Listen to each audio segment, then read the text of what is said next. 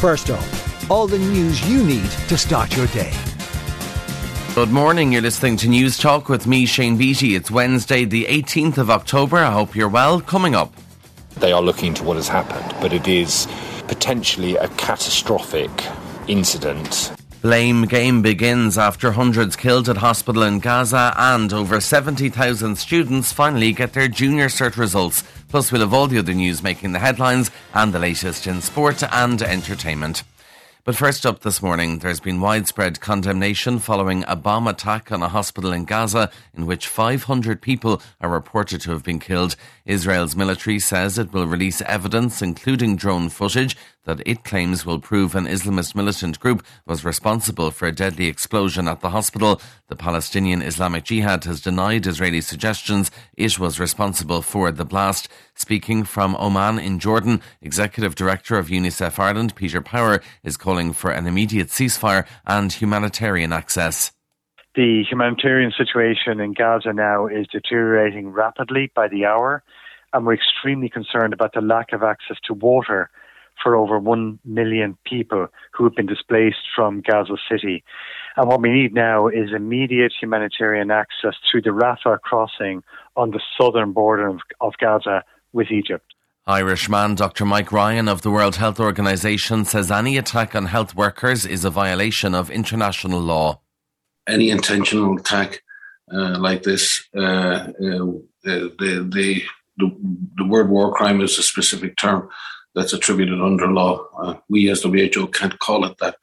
Um, what we can say is that any attack uh, on healthcare, any attack on health workers in this situation is a violation of international law. The trial of a 33 year old man accused of Ashling Murphy's murder continues this morning. The first witnesses in the trial of Joseph Puska of Lynally Grove, Mucklagh, County Offaly gave evidence yesterday. Newstalk's Andrew Louth reports.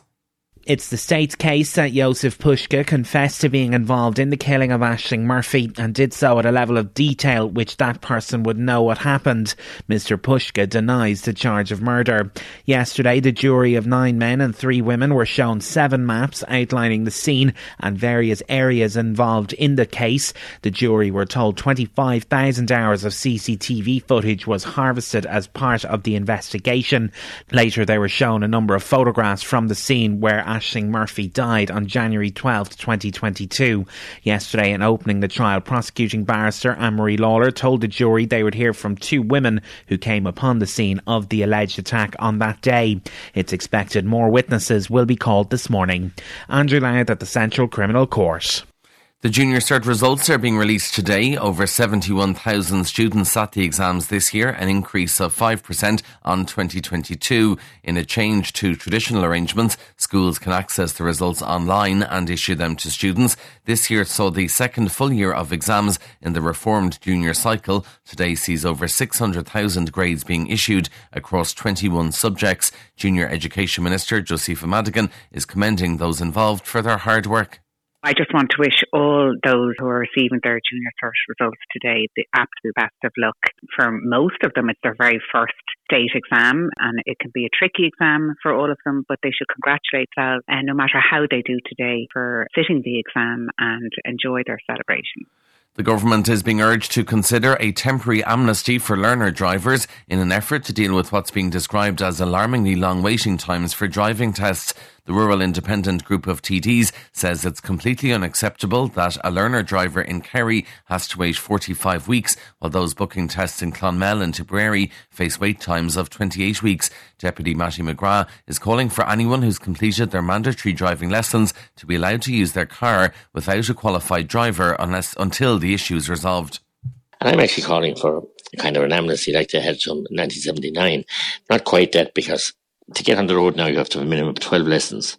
I'm looking at a situation, asking for a situation where the government will consider allowing these people to drive, you know, on the L plates after the certification from the instructors until such time as they can get their house in order. The Justice Minister will today officially open what has been described as a state of the art female prison in Limerick that will house 50 prisoners. It'll offer a range of initiatives, including educational courses, vocational training, mental health support, addiction counselling, and access to healthcare. Minister Helen McEntee says the accommodation will comprise a mix of bedroom units, some apartment style units, and a mother and baby unit, all with individual en suites. There were less job opportunities available in Ireland in September, according to new data.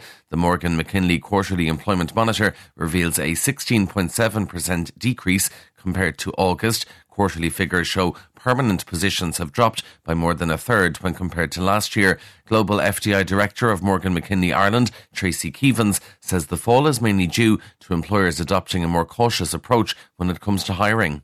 There has been caution on the path of employers really as they're approaching the year end, they're approaching what's happening in the wider economy with continued caution. That's reflected in their hiring. We have seen over the quarter a slight increase in contract hiring, which would be typical of a more cautious approach by employers. And we expect this to continue towards the latter part of this year. In entertainment news, Britney Spears says her iconic performance with the Burmese python was even more terrifying than it appeared. She's written about the experience at the 2001 MTV VMAs in her new book. The 41 year old says she thought that if she caught its eye, it would kill her. The Woman in Me will be published this month. And in sport, in soccer, Leicester's Kasey McAteer is believed to be the championship winger that the FAI have been wooing following Monday's Euro qualifier win over Gibraltar. Republic of Ireland manager Stephen Kenny revealed that a championship player was close to declaring for the national team. 22 year old McAteer has scored four goals in seven championship appearances this season and also scored at Anfield in the Carabao Cup. And that is first up for this morning. Please start your day with us again here tomorrow. In the meantime, you can check out all the news you need on newstalk.com.